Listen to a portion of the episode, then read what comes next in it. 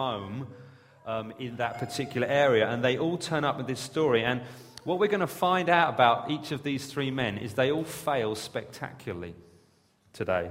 They all fail spectacularly in their role. And the big idea of what I want to talk about is all of us fail Jesus at some point, usually quite a lot. But the good news is Jesus is bigger than all our failures. We all fail, fail Jesus at some point, but Jesus is bigger than our failures.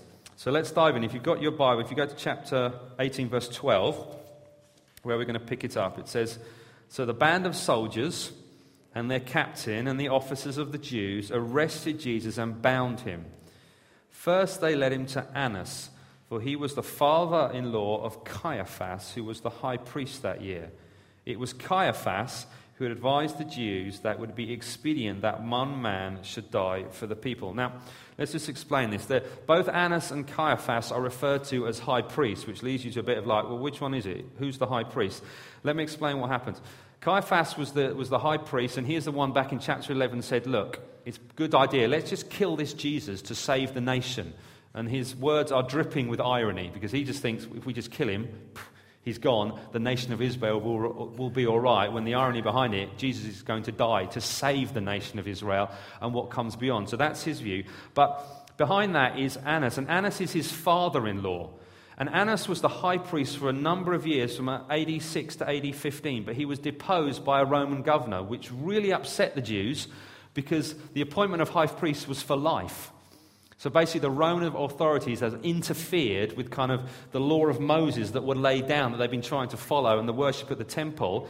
And so they really did not, were not happy with this because their high priest had been sort of deposed and someone put in his place. And so many still believed Annas or, or viewed him as the high priest because he was the one who should be in office.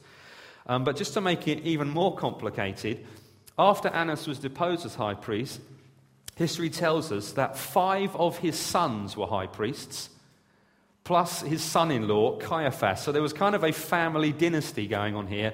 They were running the show because rather than the high priest office got changed from this appointment for life of ma- someone who would mediate between man and God and stand in that role, but it's now become a kind of almost a political office that's sort of elected each year. And that's why it says in that year who was high priest rather than this kind of office of God for, life. And it turns out five of this guy's sons have been high priest and his son in law. And you think, some, someone's rigging this election, aren't they? You know, someone is kind of uh, cooking the books on this one. And so many considered Caiaphas the, the, high priest, the real one, and he was the power behind the throne. So J- Jesus was taken to him first because he was the guy pulling the strings. So that's who Annas was. We read on in the passage, it says, Simon Peter followed Jesus and so did another disciple. That's a kind of an oblique reference to John, the author of the Gospel. Since that disciple was known to the high priest, he entered with Jesus into the court of the high priest, but Peter stood outside the door. So the disciples who had known the high priest went out and spoke to the servant girl who kept watch at the door and brought Peter in. The servant girl at the door said to Peter, You also are not one of this man's disciples, are you? He said, I'm not. Now the servants and officers had made a charcoal fire because it was cold, and they were standing and warming themselves. Peter was also with them, standing and warming himself. Now, all four of the Gospels, Matthew, Mark, Luke, and John, all recount Peter's spectacular failure and denial of Christ. He, Peter was one of the disciples, one of the twelve of those 12 disciples. Not only was he one of the 12, he was one of the inner core of three Peter, James, and John, who are like the, the closest to Jesus within that core of 12. And whenever the disciples are listed, Peter always comes first. So he was kind of the leader, spokesperson of that disciples. He had kind of preeminence. So he was the man among that. He'd been following Jesus from the beginning, one of the first to be called. He'd seen miracles of Jesus. He's the one who walked on water, got out the boat. He'd heard the teaching. He's the one who confessed, Jesus, you are the Christ. You're the Son of the living God, the first one there. And he had stuck with Jesus even when he'd been arrested and everyone seemed to have fled. He's one of the ones who's like still there, tagging along, seeing what's happened. But he makes it into this courtyard of the high priest because John's known and he kind of lets him in. And then he's confronted by a young girl. And he, he's, asked, he's asked a straight up and down question Aren't you one of his followers? This Jesus who's been arrested. Aren't you one of his guys? Aren't you one of the ones who've been following around and listening to his teaching? Aren't you on his side? They say, and we don't know what was behind Peter's answer. Maybe it was a bit of fear. He was suddenly felt he was surrounded by all these people who would be hostile to him. Maybe he's still living because there was an incident we looked at last week. What did Peter do with the sword? He, started, he attacked someone and he cut their ear off, and Jesus had to like, oh, stop that. I'll heal him. So maybe he's feeling a bit like, I'm guilty of assault with a deadly weapon. Do you know what I mean? There's a, there's a charge out after me. I mean, they've issued a warrant or something. And he makes this the first of this staggering statement Aren't you one of Jesus' disciples? And he simply says, No, I'm not. Which, however you spin it, is a blatant lie. It's just, it's just not true. Yes, you, you are one of his followers. And he says, No, I'm not. Um, and he uses that to get in, and then he starts, he's kind of, he starts mingling in with them with the fire. Now, we carry on the story. It says, uh, The high priests, so back to Annas now, then questioned Jesus about his disciples and his teaching. Jesus answered him, I've spoken openly to the world. I've always taught in the synagogues in the temple where all the Jews come together. I've said nothing in secret. Why do you ask me? Ask those who heard me what I said to them. They know what I said. When he said this, one of the officers standing by struck Jesus with his hand, saying, Is that how you answer the high priest? Jesus answered him, If what I said is wrong, bear witness about the wrong. But if what I said is right, why, are you, why did you strike me? Annas then sent him bound to Caiaphas, the high priest. So he's brought before Annas, the power behind the throne, the true power kind of within religious Israel, and he starts questioning about his teaching. And Jesus is just up front. He said, Everything I said is public. I haven't hidden anything. So you can, all you have to do is go and ask anyone who heard. I've t- been teaching in the temple courts all that week. Because bear in mind, this is the last week of his life. He's, it's the Friday. Um, he came into Jerusalem on the Sunday. He's been teaching all week. We read in the other gospel, he's saying it's all just out there public. Some of Jesus' things have been quite spectacularly public, where he stand up and shouted at some of the festivals, some of the things he's believed. What? He says, Why are you questioning me? Just go and ask someone who heard it. Because under Jewish law, actually, you actually interrogate the witnesses first people who actually heard it. So, what should have happened is they should have got witnesses in to kind of testify against Jesus, saying, This is what he was doing. And Jesus saying, Why are you asking me? Go and talk to these people. To which he is then whacked in the face for his response by an overzealous officer there saying, Oh, you shouldn't talk to the high priest like that. Yet his response was perfectly reasonable. Jesus then questions their actions, which is ironic, really, because he's the one on trial. And he then starts questioning their actions. Why you're doing? Why did you strike me? He says. If what I said was wrong, fine, prove it. But if what I said is right, why are you hitting me? And in short, Jesus is wanting them to, to um, ask for a fair trial, to provide witnesses and say, you know, put charges against me, which of course they can't have any because there aren't any. But this is what they've reduced to. They've reduced to kind of capturing at night, a physical assault, and actually not kind of getting to the root of it.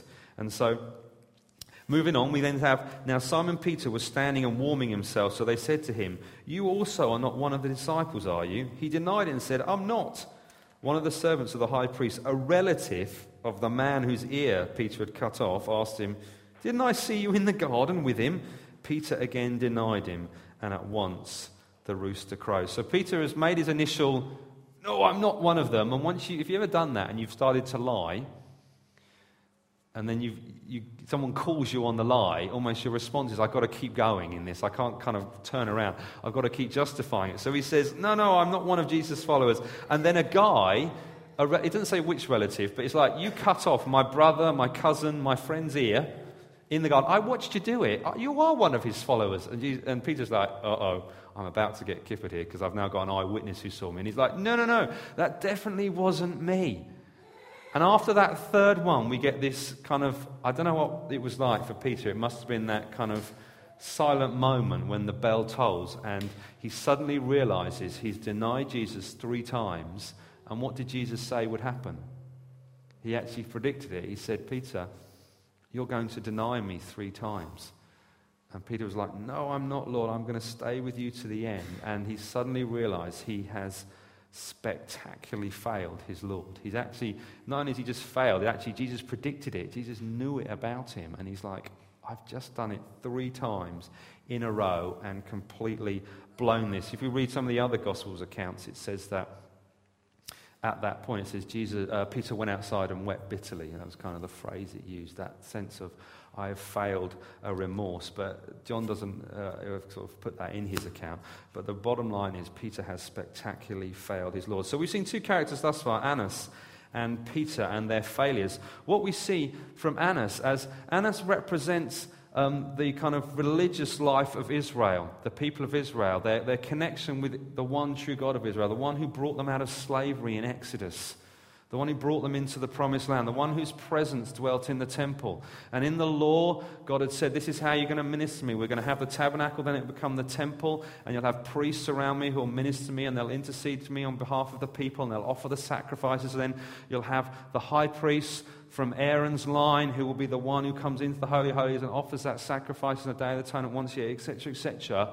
And he, he represents that of people walking to God. But instead of having a humble spirit of those who would come before God in fear and trepidation, because he is a holy God and he is a righteous God and he cannot tolerate any sin in his presence, what we have from Annas we have a self righteous, legalistic man who can't see God even when he comes to him.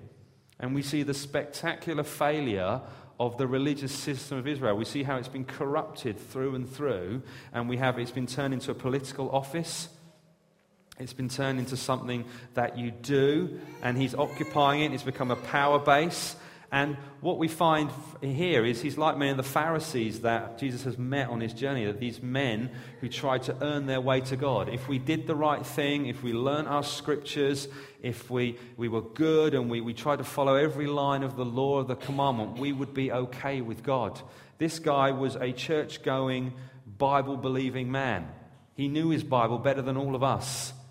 Yet he so missed Jesus who was standing right in front of him. He so missed the teaching of Jesus, you know, when he was there. He failed to recognize the God he worshipped even when he came. And we see just a huge failure of kind of man made religion to recognize the work of God. And then we see Peter. Well, Peter's maybe the opposite.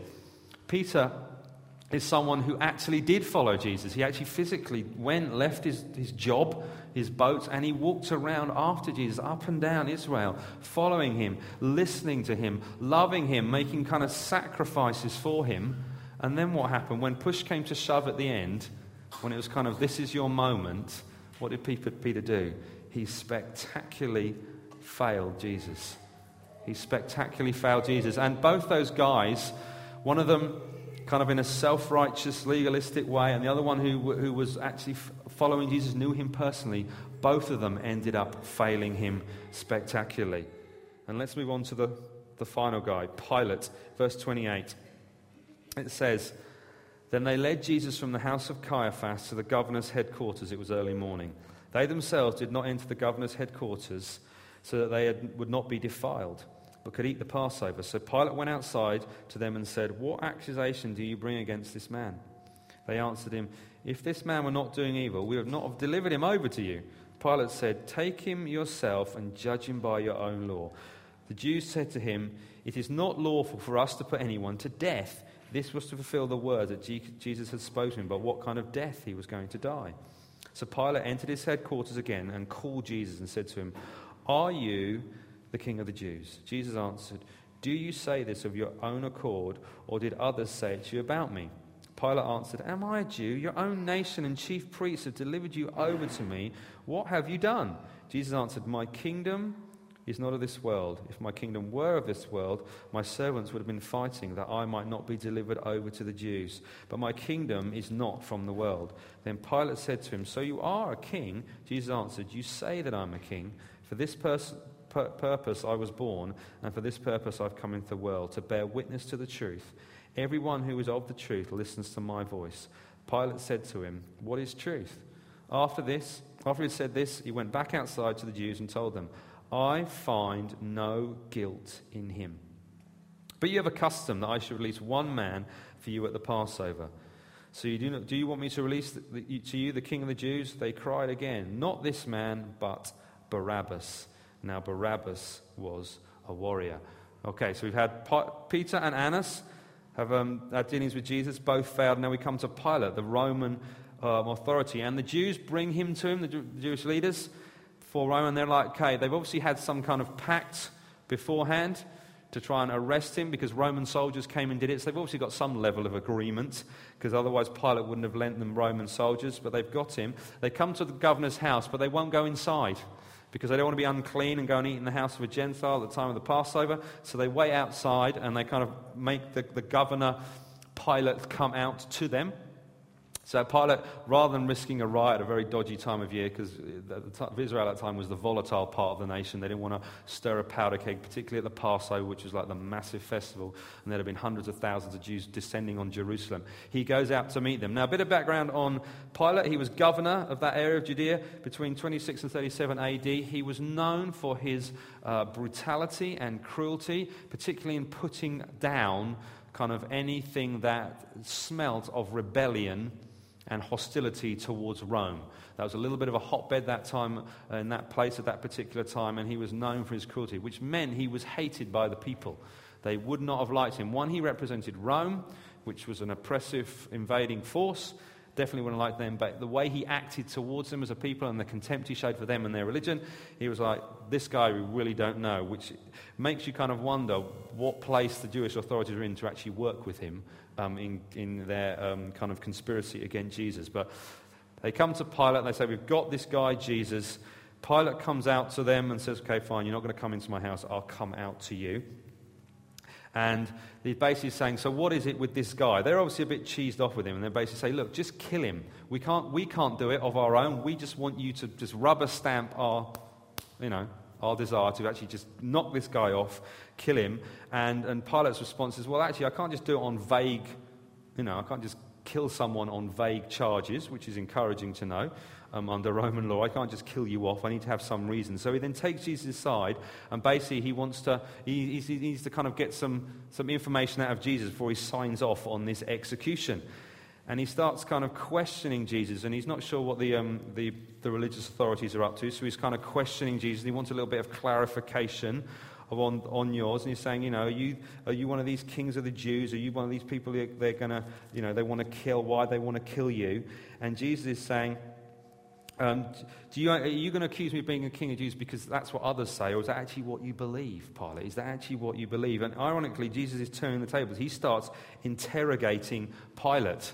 Pilate's response is, I'm not a Jew. I couldn't care less about what is going on to you. What have you actually done? And then Jesus makes a statement, My kingdom's not of this world. Which he's been saying, but otherwise they'd be fighting. Otherwise there would be a rebellion. Otherwise there would be an re- insurrection.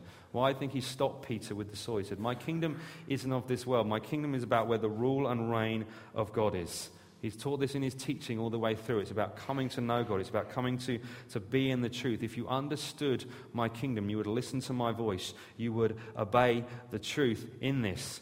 And Pilate is kind of listening to this, thinking, actually, this guy doesn't seem to have um, any uh, opposition to Rome as such. He doesn't actually kind of, he's not going to become a threat to us. He's kind of living in this Maybe he was thinking he was living in some airy, fairy, ethereal kind of world. This guy's saying it's not kingdom my world, and people aren't going to fight. He's looking at it thinking, why these guys want to kill him? There's no actual evidence there. And you would think at this point, if you're watching this and you didn't know the story, you'd get to the point you think the judge is going to let him off. The judge, the one with authority, the one who is kind of over this situation, is suddenly going to realize They've got no case against him. He hasn't actually done anything wrong. There's no, there's no, he's not guilty. The judge is going to bang his gavel and say, Not guilty, you can go free. And if you're watching the film, your response would be, Yay, the innocent man is let off. He hasn't done anything wrong. There are no charges against him. We read the other accounts. The witnesses couldn't line up their agreement, they, they, they, they couldn't bring anything against him. He wasn't guilty. We know, we read the Bible, the Bible describes him as sinless. He, he, had no fault in him whatsoever. And so they couldn't line up any charges. And you're thinking, excellent, this is going to work out so well. Jesus is going to be let off. And so he goes outside and he says to the Jewish leaders, I find no guilt in him. Brilliant. Good, good job, Pilate. I'm all for this. But then he says to them, Maybe he's afraid. Maybe he's afraid of what they're going to do, what they're going to say. We read the other accounts, and it says they come back to him and say, If you let this guy live who says he's king of the Jews, you're no friend of Rome. You're actually, they'll, they'll stir up some problem against him. And Pilate, fearing maybe for his, his safety, his authority, his political career, decides, okay, let's see if we can find a way out. They say, well, why don't we try and release him to you? I could release him to you because there's a custom this time of year where I let one of these prisoners go. How about I let him go? Everyone saves face and we're all all right. And they say these incredible statements no, give us Barabbas. Barabbas was a, war, uh, was a robber. That's a, a polite way of putting it. Depending on how you look at Barabbas, he was a terrorist or a freedom fighter. He was a murderer. He was involved in violent insurrections that killed people. Um, and he was in prison under kind of sentence of death for his activities. And if you're a Roman, he would have been a terrorist. If you're a Jew, he'd probably been a freedom fighter. But either way, he was a violent man. And they were basically saying, We will take this violent man over the innocent Jesus, the one who's done nothing, who hasn't stirred up anything. We want to take him over it. And what we see there is the story of Pilate is he allows it to happen. He's a judge, but he's a coward. He is a coward, and he represents kind of a worldly power authority that doesn't sort of use, its, use his power justly, and he ends up rejecting Jesus. And we see the rejection of the world there. Jesus has been rejected by the religious kind of life of Israel that worships God. We've been rejected by his followers, Peter. I don't know this man, and now he's been rejected kind of by the worldly power structures. We don't know him. We don't want anything to do with him. You are guilty. And each of these men have failed Jesus spectacularly. Annas failed through self righteousness, of actually thinking he knew better than God, even though God was standing in front of him. There was Peter, who fa- the follower who failed through fear of maybe what would happen to him if he identified with Jesus and he was the one who loved him and followed him. And there's Pilate, through sheer cowardice, saying, I will just, I will not follow through on what is right and good with this man. I'm going to hand him over, and he is going to be executed because I won't stand up to uh, these people. And so each one of them spectacularly failed Jesus. But there's a fourth man in the story. The fourth man in the story. Who's the fourth man in the story? Jesus. He's the one who's been there all the way through it. And Jesus is bigger than all their failures. Jesus is bigger than all their failures. How's he bigger than all their failures? Three things, and we will finish with this. The first one Jesus is the true Israel and the great high priest. He is the true Israel and the great high priest. The purpose of the structure of um, Israel, as they laid down in the law, was that men and women would be able to have a relationship with God. That's what the law was all about. They had the sacrificial system, they had the laws, they would be a holy people set apart, and they would be God's people, and He would be their God. That's what He said. That's how you, you will relate to me. I will be my people, you will have my special, you'll be my special treasure, you, my favor will be upon you, and I will love you, and you will be mine. And that's what the kind of system is, and the, the sort of the high priest sort of represents that. And we see over the years through the Old Testament, we see a continual failure of the people of Israel. And then we see the spectacular failure there of the high priest, the one who should represent the people to God there, the one who's actually faced with God himself, and he rejects him. But then we see when Jesus came, we read the book of Hebrews. Who was Jesus? Jesus was the great high priest. Jesus is the one who came perfectly into the presence of God to offer the perfect sacrifice, which wasn't the sacrifice of a lamb, it was the sacrifice of his own body. And actually, say, he said, now you can relate perfectly to God through me. All the old sacrifices, all the old ways have gone. The temple curtain got torn in two when he dies. And the way to God is open. You can now come boldly before God. We can know God personally because of what Jesus does. The Bible says he is a high priest now interceding before our Father in heaven, even now for us. He has made that way open. Where man failed, Jesus succeeded and we can become the true Israel, which are connected to Christ by faith. That promise given to Abraham in Genesis 12, in Galatians, it says that if you are uh, connected to Christ by faith, you are the offspring of Abraham. You, you, you inherit that promise. You are one of his people forever. And Jesus has come to make that. So even Annas' failure, the failure of the religious system, Jesus is bigger than that. He can come, you can come and have a personal relationship with Jesus. There are many in this room who would know that for themselves. If you don't know that, I ask you today to consider it. Do you want to know God personally? Because He wants to know you. And He's dealt with the problem. The problem, the Bible says, is our rebellion before Him, our desire to be our own boss, our own ruler, to be Lord of our lives. The Bible calls that sin. We were designed to live under the rulership of God because He built us, He created us. Jesus came to deal with that problem. On the cross, He died and He bore your sin and my sin on His body so that we can know him forever. And God says today, just come to him in faith, turn away from your old way of life, repent of your sins. That's just what repent means turn around, and come to know him forever. And I don't know about you, I was just like Annas at one point. I was a self righteous, religious Pharisee. You could use that. Basically, I thought I was good enough for God by the way I lived my life. I thought I'd earned my way to God because I was a good person. And what I meant by that was I was, good, I was better than some of the bad people I knew or I could think of. I knew I was better than them because I wasn't using the same language that they were using, or I wasn't acting the same way, or I wasn't treating other people the same way. And my, my, my kind of standards were nice and convenient where I always was at the top and everyone else was below me because everyone else wasn't as kind as me or as good as me or didn't go to church as often as me or didn't read their Bible or whatever it was. But I could work it out that nearly all of you would have been worse than me. I just give me a moment. All I do is get to know you a little bit. And it'd be like, I don't do that. I don't treat people like that. Oh my goodness, you sinner. You need Jesus.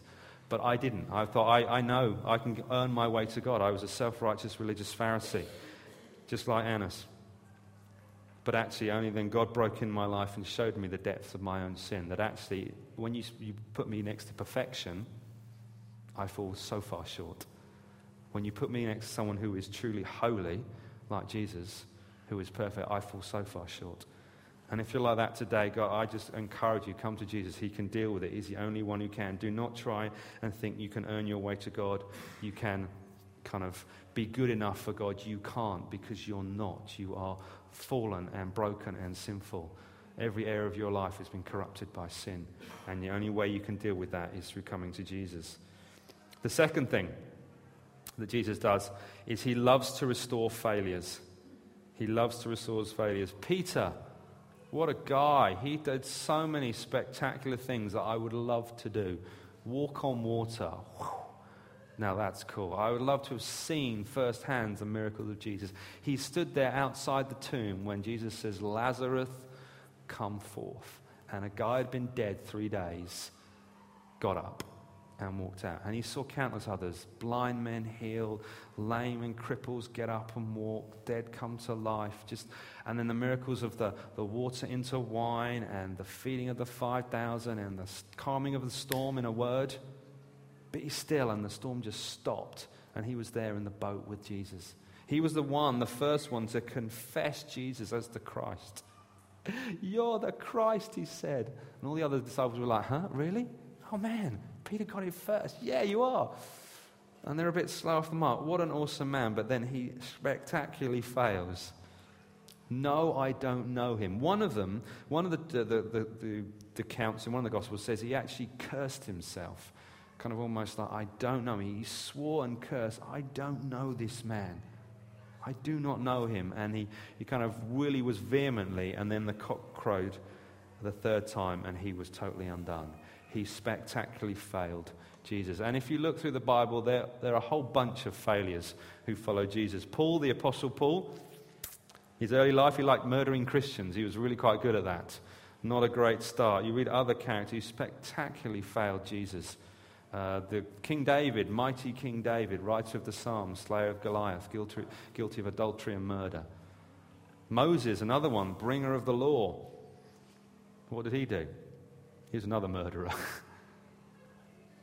but God loves to restore failures. He loves to restore failures. Peter, after his spectacular meltdown, what happened? You read the book of Acts, he was the one filled with the Holy Spirit, stood up on the day of Pentecost, proclaimed the good news of Jesus. 3,000 added to the church in one year. He became a leader of the early church. He became one of the ones who took the, the gospel from the Jewish nation into the Gentiles, the non Jews. He's the one who broke across that incredible cultural, racial barrier to bring the good news of Jesus, to break it out of its Jewish origins to, to the ends of the earth. He was the one who started that. He's the one who had the vision. He was the one involved in the early church.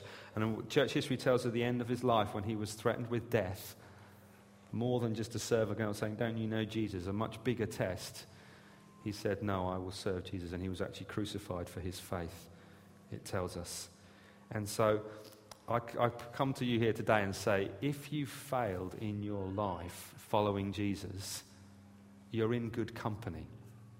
We all have. If you're a follower of Jesus here today and you know you failed, whether you think it's a big failure or a little failure, or do you know what I mean? Even when you fail small times, they feel big to you, don't they?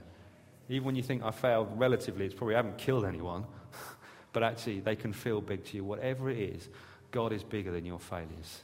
God is bigger than anything you've done. Whether you've had an, a relational failure, whether it's a financial one, whether it's just something you, you've done at work or something, and you know, do you know what, I've just failed in that area. Maybe it's something that happened a while ago and you're still living with the consequences now. God is bigger than that. God is bigger than that. And I think God wants to come and deal with that today in your life. If you know the things in your life you need to, you failed at, God wants to come and bring restoration and bring healing now to you.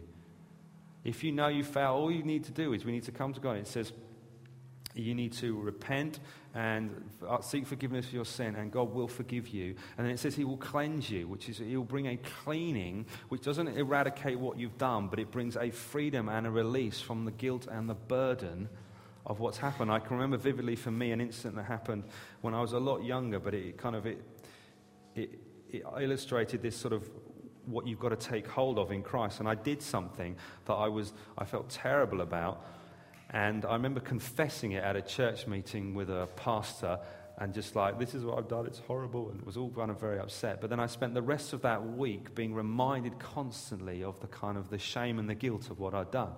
And I remember getting up every day and just feeling wretched for it. And I went back the following week and I said to the, the kind of the pastor, I said, wait a minute, I just, I, I, you know, I was sorry, but I'm still feeling sorry. Can you, for it? Can you pray for me? I still feel terrible. And he said, did you, did you repent of your sin? And I said, yeah. And he said, uh, did, you, did you ask God forgiveness? Yeah. And I said, he said, Did you mean it? And I said, Yeah, I meant it. And then he said, then he goes to me and says, Well, did you believe it? And I was like, No. I kind of I felt like I almost I had to earn it. And he said, No, you've received it.